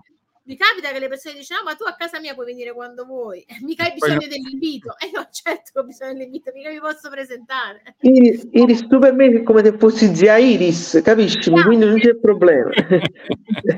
La Iris ci piace. Aspettate che mi si sta scher- si scher- ecco perché io avevo chiamato mia figlia, anzi da- dalla diretta ho messo, ho messo il mute da rubrico social, ma dalla diretta Instagram si dice un, urlo, eh, ma vieni a mettere in carica batteria. Ragazzi, rientra nella normalità, insomma, io sono persona normale. Oggi ho tolto l'albero, ho tutti gli addobbi natalizi e Ah, vedi, vedi, ecco, Eh, Il suo lavoro quello, eh. È stata dura. è bastato un po' di rossetto e via. E voilà. Infatti l'occasione è anche per salutare la tua fantastica famiglia, eh, che abbiamo avuto anche il piacere di conoscere, a Toto, tuo marito, eh, e i tuoi figli, veramente complimenti, non solo proprio come, come mamma, come moglie, insomma come politica, veramente sei una persona eh, da ammirare, sei un Grazie. esempio. Troppo buoni, mi sopravvalutate. Troppo buoni. Daniele, penso io- ancora dobbiamo parlare bene di te, eh? ancora dobbiamo iniziare a parlare bene. Hai superato- cioè, Daniele, ti ho detto, non ti ha fatto domanda a peperoncino di- proprio per questo motivo. No? Ma io O, no, veramente... o- o nel, o nel finale c'è qualche sorpresa. No, guarda, io con Iris, lei lo sa, mi ha conosciuto bene, io veramente non ho domande a peperoncine da fargli, perché lei è come me, cioè quello che pensa me lo dice, quindi che ti devo chiedere? Cioè, non c'ho domande. Poi lei, sostanzialmente, se rifletti il ruolo che lei sta, lei è un organo di controllo e indirizzo politico che sta all'opposizione, io le dovrei fare dall'altra barricata le domande a capito? Eh? È vero. Va bene, allora veramente un Se onore. domande al peperoncino sarò pronta per la domanda al peperoncino. Sono state fatte anche affermazioni al peperoncino, più che domande ed era giusto perché il personaggio di oggi richiedeva una certa forza, una certa, come si dice, concretezza. Quindi un abbraccio alla compagine della municipalità, alla, alla sala consigliare, Salvatore Guaci, tutti, tutti veramente un abbraccio caloroso e ci vedremo presto. Va bene, ragazzi, vi ringrazio. allora noi ti aspettiamo ovviamente quando vuoi, non vediamo l'ora poi di rifare una bella foto tutti insieme come in questa Bella! Al compleanno di Daniele! come Manca no? solo Valentina, poi La ci siamo tutti. Guarda come siamo tutti belli. Sì, bella foto. Io, sono la più, io, e Dan- io e Mimmo siamo i più, più sorridenti. Vero. Effettivamente gli altri sono quelle pose finte. Visto che sorpresa finale, anche la foto. sono? E Bellissimo. allora Iris, grazie di cuore per la tua partecipazione, certamente ti, ti aspettiamo di nuovo, eh, anche per l'avanzamento delle proposte che porti in consiglio comunale, no? per darci ogni tanto qualche aggiornamento, qualche informazione o, o anche se tu hai proprio delle battaglie che vuoi comunicare, noi siamo pronti ad accoglierti. Daniele se la ride. Perché Sì, no, Daniele- vabbè, ma quella- tutta la nostra vita è una battaglia continua. eh. Quindi immagina quello di un consigliere che deve poi farsi carico, come diceva lei, 3.000 persone sulle spalle. eh. Voglio non oso immaginare la mole di richieste che arriveranno. Quindi veramente siete dei, dei vete- veterani, siete dei veterani. Lo farò Eh, io piacere. Iris, l'ultima cosa, ecco, prima dei saluti che voglio chiederti, tu sei social, cioè insomma, se uno vuole rimanere in contatto con te, magari uno che guarderà la puntata, no, che si appassiona e vuole interagire con te, come può contattarti? Cioè, dove preferisci essere poi eh, messaggiato contattata? Allora, io ho lo stesso numero di telefono da mh, penso 25 anni, è stato il mio primo numero di telefono e non uso te numeri di telefoni diversi in campagna elettorale che do, eh, quindi sempre lo stesso. Eh, fino a poco fa era proprio sul, sulla pagina Facebook, proprio il mio numero personale. Successivamente l'ho spostato, eh, ma nel momento in cui arriva, automaticamente mi viene girato il messaggio che mi arriva direttamente dalla pagina, diciamo, del profilo ufficiale. Poi Mm. eh, la mia mail eh, è su tutti i profili, il numero mio di telefono dell'ufficio è sul sito, eh, quindi insomma sono super su Messenger rispondo io. Quando le pagine si, si- mi, mi mandano diciamo in direct le richieste, io rispondo personalmente. Io non ho questo gruppo diciamo di questo staff che, che fa diciamo, le cose per conto mio, sempre perché penso che comunque sia importante avere un rapporto diretto con eh, l'interlocutore, con l'utente e con le letture. Quindi sono io che rispondo, non, non è che quindi è facilissimo parlare con me. Ecco. È proprio no, facile, facilissimo. Su, su Facebook, su Messenger, su Instagram, eh, su eh, Twitter, eh, sono, sono dappertutto e rispondo io personalmente. Oltre che le mail, cioè iris.savastano.comune.napoli.it e iris.savastano.gmail.com quindi eh, no semplice, semplicissimo. Perfetto, vedi? Daniele, io direi proprio, visto che ci hai incuriositi, no, prima, insomma, con il tuo ultimo libro, proprio in chiusura, ci vuoi far ascoltare un passo e Sì. poi diciamo Sì, vabbè, leggo anche giusto qualche riga perché comunque il libro. Sì, sì, sì, leggo giusto qualche riga velocissimo così che eh, diciamo voi possiate farvi un'idea. Diciamo che anche il mio esordio con la narrativa, anche se la mia sesta pubblicazione, qui ci troviamo di narrativa, non è più eh, diciamo in versi, siamo nella prosa per chi è, è un addetto ai lavori della letteratura italiana. Allora, leggiamo un po' giusto qualche rigo su Pierino anche, va, voglio svelare qualcosa di Pierino, questo diciamo nell'ultimo capitoletto così. Pierino con la sua vita ha consegnato alla storia un patrimonio inestimabile di bellezza, indicazioni utili per l'attuale e per le prossime generazioni. La vera e più grande eredità che ci ha lasciato Pierino sono i suoi insegnamenti. Pierino ha insegnato tanto con l'esempio. Ci ha invitato a non sto- storcere il naso, ma piuttosto a guardare il prossimo in difficoltà che ha bisogno di noi. C'è sempre tanta gente che ha bisogno di aiuto. Bisogna sempre mettersi in gioco e lottare per ottenere qualcosa. Oltre questo c'è la sua saggezza, che forse non si insegna, ma la si trasmette nelle generazioni e si apprende ascoltando.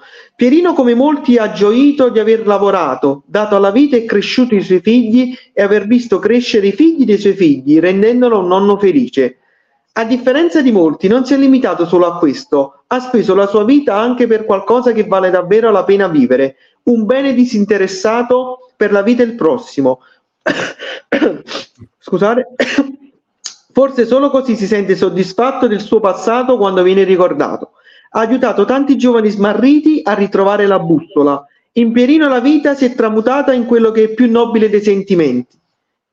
L'amore, un amore incondizionato per il prossimo. In questa società dove quasi più nulla sembra avere alcun valore, Pierino ha il valore aggiunto.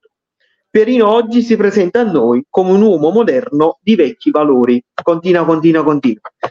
Benissimo, Diciamo, allora questo complimenti. era- Daniele. Ho avuto la fortuna di conoscere Pierino De Visa e poi tramite i racconti di Daniele che mi ha, come dire, già letto mh, alcuni, diciamo, capitoli del libro e mh, Pierino ha fatto tanto per questo territorio e, come dire, è intervenuto eh, tanto con attività, iniziative, con lo sport che sappiamo essere eh, un fattore fondamentale per il recupero delle situazioni, diciamo, più complicate in quartieri eh, disagiati. Ricordo che Daniele Buonpane ha eh, dei progetti bellissimi legati allo sport come diciamo proprio strumento utilissimo di recupero eh, dei ragazzi. Sappiamo in quelle zone quanto de- le, associazioni sportive siano fondamentali per fare in modo che i ragazzi non stiano in mezzo alla strada, ma invece siano eh, diciamo in- chiusi in un, in un luogo all'aperto o al chiuso eh, che li impegna ad una disciplina, perché lo sport è disciplina e sacrificio e quindi, come dire, è impegno, quindi si impara a ehm, impegnarsi, quindi studiando anche fisicamente eh, e quindi non intesa la cultura, i marciapiedi, perché io quando parlo di cultura parlo di impegno, di sacrificio, di disciplina, perché quello è il senso praticamente che manca purtroppo in tanti contesti. E quindi bene, anzi ho detto a Daniela, Daniele che spero di poter organizzare eh, al più presto con lui la presentazione del libro eh, nelle tante scuole per far capire quanto sia importante la figura di di un uomo, poi così perché eh, Pierino, già il nome che viene chiamato Pierino, no? De- ti, fa, ti fa sorridere eh, perché sicuramente insomma è un personaggio della Walt Disney, invece quanto poi sia stato fondamentale, grande il suo operato per recuperare tanti adolescenti che invece magari avrebbero preso una strada differente. Quindi ben venga e ti ringrazio Daniele per averci letto questo, questo eh, diciamo passo. Era un, era un assaggio per incuriosire i lettori, come diceva Iris, poi insieme anche a lei lo presenteremo, faremo proprio dei tour di presentazioni. Partiamo dalla periferia, Piscino, la Marianella, territorio nel quale Pirino ha operato, per estenderci poi a- al centro città fino alle zone di appartenenza di Iris e poi anche nei comuni limitrofi, perché Pierino è una storia che va raccontata, ma come diceva Iris, il mio progetto, progetto etica sportiva, cioè trasmettere i valori positivi attraverso lo sport, quindi non più visto lo sport solo come momento di crescita, ma anche come atto formativo ed educativo. E la missione è questa e credo che con questo libro come strumento educativo potremmo dare un esito positivo sicuramente a tanti giovani. Bene. Bene ragazzi, Bene, Iris, ti ringraziamo. Buona serata, in bocca al lupo per tutti. Continueremo a seguirti. E mi raccomando, continua sempre così, così come sei, sei perfetta così. Va bene. grazie. Un abbraccio. Grazie. Complimenti per tutto. Grazie. Valentina, grazie, un abbraccio Grazie. Daniele, un abbraccio forte. Grazie a tutti gli utenti di rubrica social. Ecco, salutiamo. In- sul finire salutiamo anche Carolina Di Guida che dice proprio un saluto alla nostra Iris Savastano. E allora buona serata, ci rivediamo alla prossima domenica, no Daniele? Prossimo appuntamento. Domenica pro- prossima alle ore 18 con un altro super ospite. Mi raccomando, seguite sempre rubrica social perché rubrica social è la rubrica di noi tutti. Alla prossima. Alla prossima, Iris, eh, buon anno 2024. Da Mimmo, buon anno.